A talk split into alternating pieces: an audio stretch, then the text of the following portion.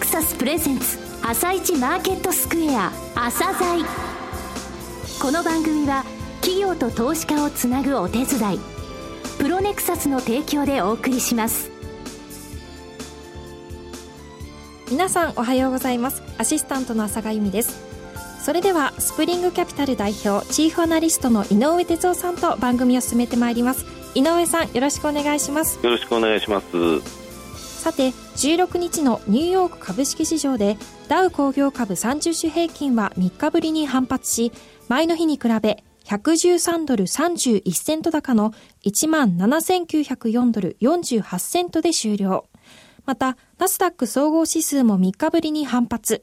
25.58 ポイント高の 5055.553 で終了しています。17日の FOMC アメリカ連邦公開市場委員会の結果発表を前に、持ち高を中立に戻す買い戻しが入りました。また、ギリシャの金融支援をめぐる不透明感は続いているものの、市場では最終的には欧州連合などと何らかの合意に至るとの期待が残っており、この日はアメリカ株が買い戻される一因となりました。この動きについて井上さんはどうご覧になっていますか？そうですね、事実反発だけですね。2日間で250ドルぐらいダウ下げましたのでね、その買い戻しですよね。で、ギリシャにつきましてはね、昨日、アメリカのマーケットで株式についてはそういう話がニュースで出てますけれども、今現在ギリシャのですね、行き詰まりの際に買われるもの、ギリシャが少し歩み寄る姿勢を見せると売られるものってあるんですよ。それは米国債なんですね。なるほど。じゃあ昨日米国債どうだったかというと買われてるんですね。だからギリシャ問題についてはマーケットの、株式の、マーケットでちょっとプラスに評価されたというのはちょっと誤謬があるかなという印象ですね。はい、わかりました。後半もよろしくお願いします。続いては朝鮮今日の一社です。朝鮮今日の一社、本日は証券コード2362東証ジャスダックスタンダードに上場されている夢新ホールディングスさんにお越しいただきました。お話しいただきますのは常務取締役社長室室長の佐藤大洋様です。本日はよろしくお願いします。よろしくお願いいたします。建築現場に管理者を派遣する普通の人材派遣業とは一線を画している御社なんですが、社名を夢新に改称されたのは1990年、それ以前は、佐藤建築設計事務所というお名前だったんですね。この設計事務所を起源とされていることが御社の大切な DNA であると、私は勝手にですが考えているんですけれども、この部分を、もし踏まえることができたら踏まえていただいてですね、御社の遠隔をお話しいただけますでしょうか。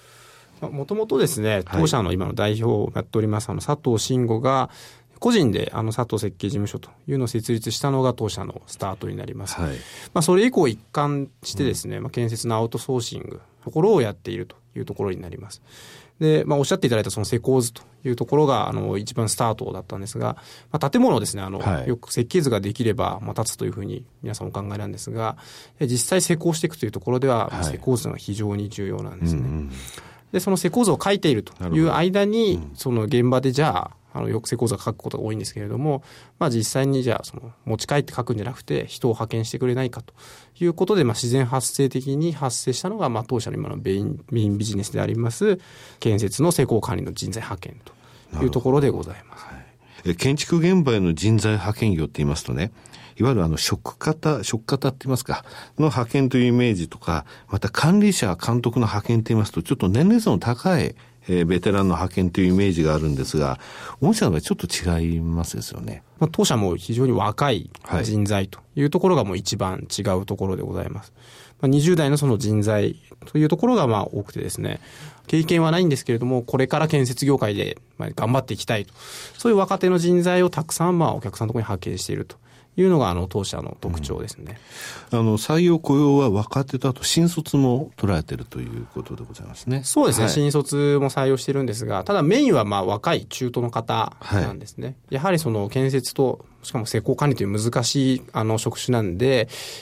大学もこう建設の勉強しなきゃいけないんじゃないかとかですね、はい、まあいろいろ思われる方も多いんですが、当社の場合は本当にまっさらな未経験の方、例えば文系の方ですとか、はい、飲食でバイトしかしてない方とか、そういう方は採用しております。これは教育研修システムというものがあるっていうふうに。そうですね、当社の中で、はい、研修をしっかりさせていただいて、あとお客様のところでOJT ということで勉強していくということですね。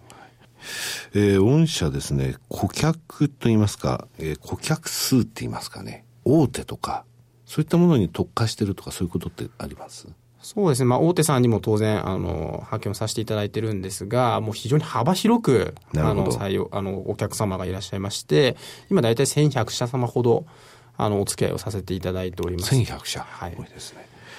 私不思議だったのはですね、大手社っていうのは自分のところで管理者を抱えてるはずだと思ってたんですよ。大手ゼネコンが管理者をですね、多く置いておかないという、はい、そのからくりってどういう部分なんですかね。はい、まあ、やはり大手さんっていうのはまだまだこう、はい、なんですかね、そうは言っても終身雇用というところがありますんで、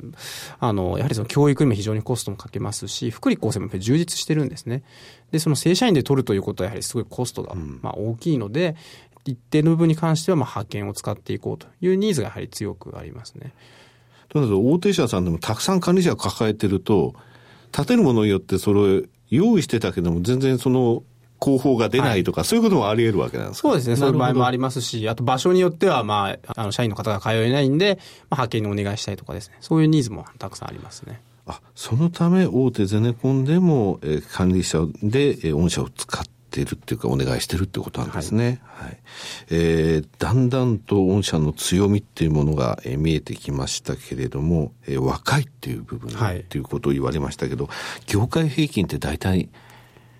20代って何人ぐらいいる、何パーセントぐらいいるんですかね。今業界で言いますと20代も 10% ちょっとぐらいしかいない、もう本当に希少な存在なんですね、はい、ただ当社の場合はもう本当に若いので20代が7割を超えているですね、当社の在籍している社ですね。20代が7割以上、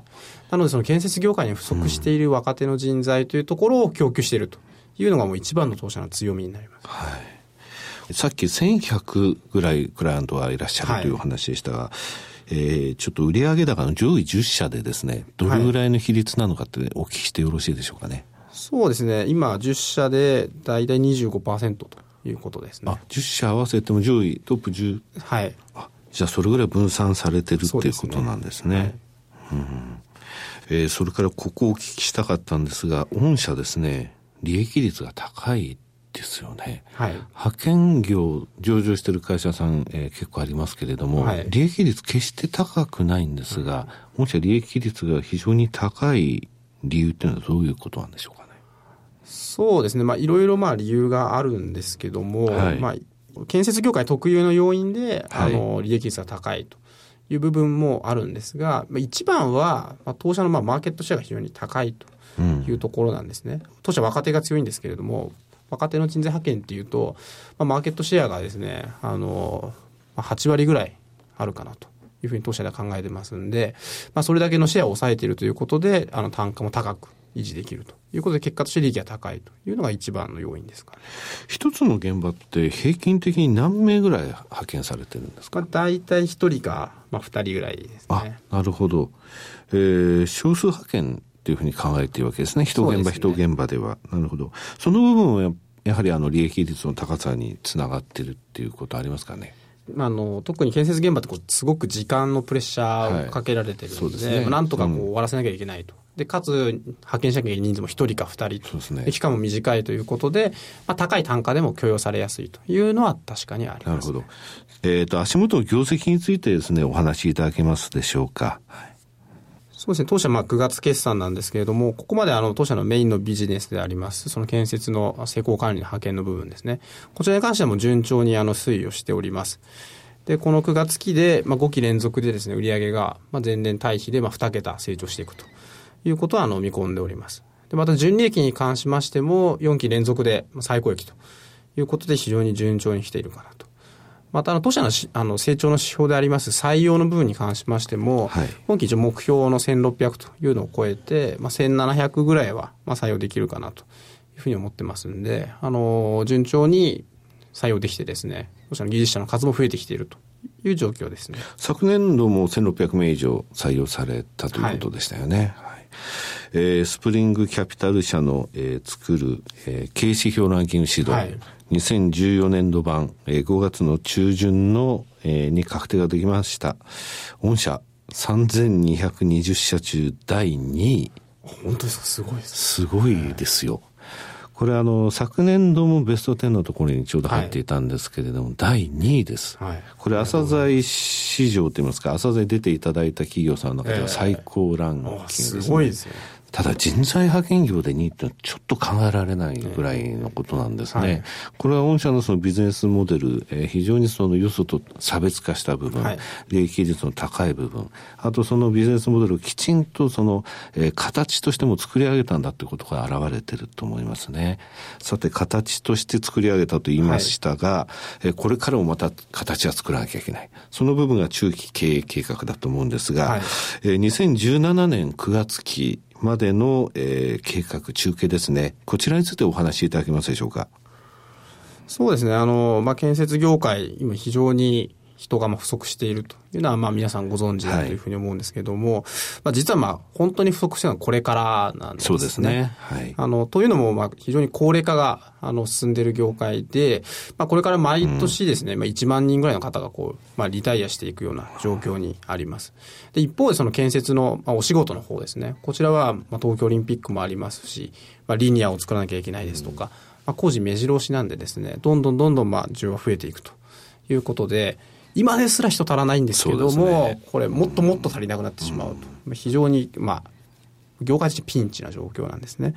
なので当社はとにかくその足りない人材、特に若手の人材を採用していこうと、建設業界の人事部みたいな、はい、イメージでどんどん採用していこうというふうに思ってます。で結果として中期経営計画のですね、2017年9月期に関しては5000名を超える技術者を抱える会社にしていきたいなというふうに思っています。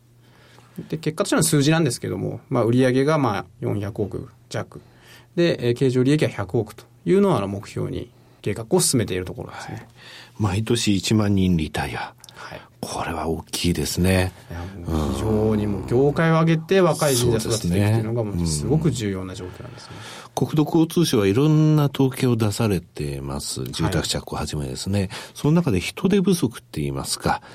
職方のその、足りないっていうのをどれぐらい感じているかっていう、それがあるんですけれどもね。資材が上がったとかそういうのもあるんですが、これだけはずーっと上がってるんですよね。消費増税の影響を受けて駆け込み需要が終わって、住宅の、建築、新規建築が落ちて、はい、それでもずーっとというのはこの毎年1万人リタイアって部分もやっぱりまだまだずっと影響として与えるってことですかね。そうですね。もうどんどん人足りなくなってきますんで、東京オリンピックまででしょとよく言われるんですけど、東京オリンピック終わったらですね、ものすごく人減っちゃう、はい、人減ってしまうという状況なんで、引き続きその状況が人が不足しているっていうのは続くんじゃないかなというふうには思ってますね。今オリンピックのために人を費やしてるけども、本当は変えなきゃいけない橋、はい、もっと地盤を強化しなければいけない、はい、山林の壁とかたくさんあるってことなんですよね。はい。最後になりましたが、リスナーに向けて一言お願いいたします。当社これからどんどん成長していくということが見込まれる企業です。また株主還元にもですね、株主様の還元にも非常に力を入れてまして、配当成功もですね、100% に近い配当を出していこうというふうに考えています。で直近で配当に関しましても30円から35円にですね、5円増配させていただきました。配当利回りでもですね 4% を超えるほどの利回りがありますので、ぜひそこにですね注目していただければなというふうに思っております。ランキングシート2位ですからね。ありがとうございます。健全配当成功も非常に高い順になっております。佐藤さん、本日はどうもありがとうございました。ありがとうございました。今日の一社、夢新ホールディングスでした。さらに井上さんに夢新ホールディングスさんについてお話しいただきます。はい。放送の中でね、同社の魅力というのは十分伝わったと思います。一つですね、リスナーの方に覚えておいてほしいのが、最後の方ですね、毎年これからも1万人、この、関係の労働者というのは減っていくということなんですね。ですので2020年の五輪後についても、引き続き、この業界に対するニーズというのは強いんだということですね。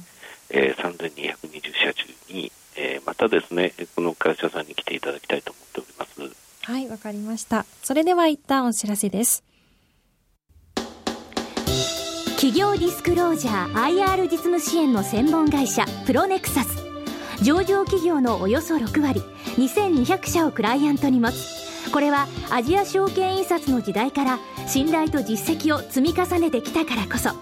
さらにプロネクサスが目指すのは企業と投資家をつなぎ、日本の株式市場を活性化させることです。プロネクサス、私たちは個人投資家の皆さんを応援します。井上哲夫、今日のストラテジー。それでは井上さん、後半の解説もよろしくお願いします。はい、後半ですけれどもね、ギリシャの問題、 FOMC の話、いろいろありますけれども、こういう時にですね、テクニカルをご説明します。朝鮮セミナー等ではいろいろなですね、テクニカルを、お伝えしているんですが、以前も、この番組で言いました RSI の14日、これのダウについてお伝えしたいんですが、はい、RSI というのは14日間の、ね、前日比の値動き、これマイナスの部分はプラスにしてプラスはそのまま、つまりどれぐらい動いたかって全部足して、それを分母にして、そのうちプラスの部分はどれぐらいだったのっていうのを全部足してパーセンテージ出すんですね、はい、つまり0から100の間にいるんですけれども、これがですね、25を割ったら翌日の寄りでダウを買うと、はい、で80に行ったら翌日の寄りで売ると、これを繰り返したらどうなるのっていうバックテストなんですが、はい、2005年からのデータです。これ20回出てるんですね。11年間で20回っていうと1年2回ぐらいなんですけれども、じゃあアベノミクス相場以降何回出てるのっていうと6回出て、今実は7回目が出てるんですよ、はい、で過去の6回どうだったかっていうと、これを繰り返しますとね、100が134、つまり 34% ぐらい上昇したことになるんですね、はい、でこの期間ダウっていうのは 18% の上昇ですので、それを上回ってるんですね。大切なことはこのサインが出てから460日営業日あるんですが、実際そのサインが出て買い持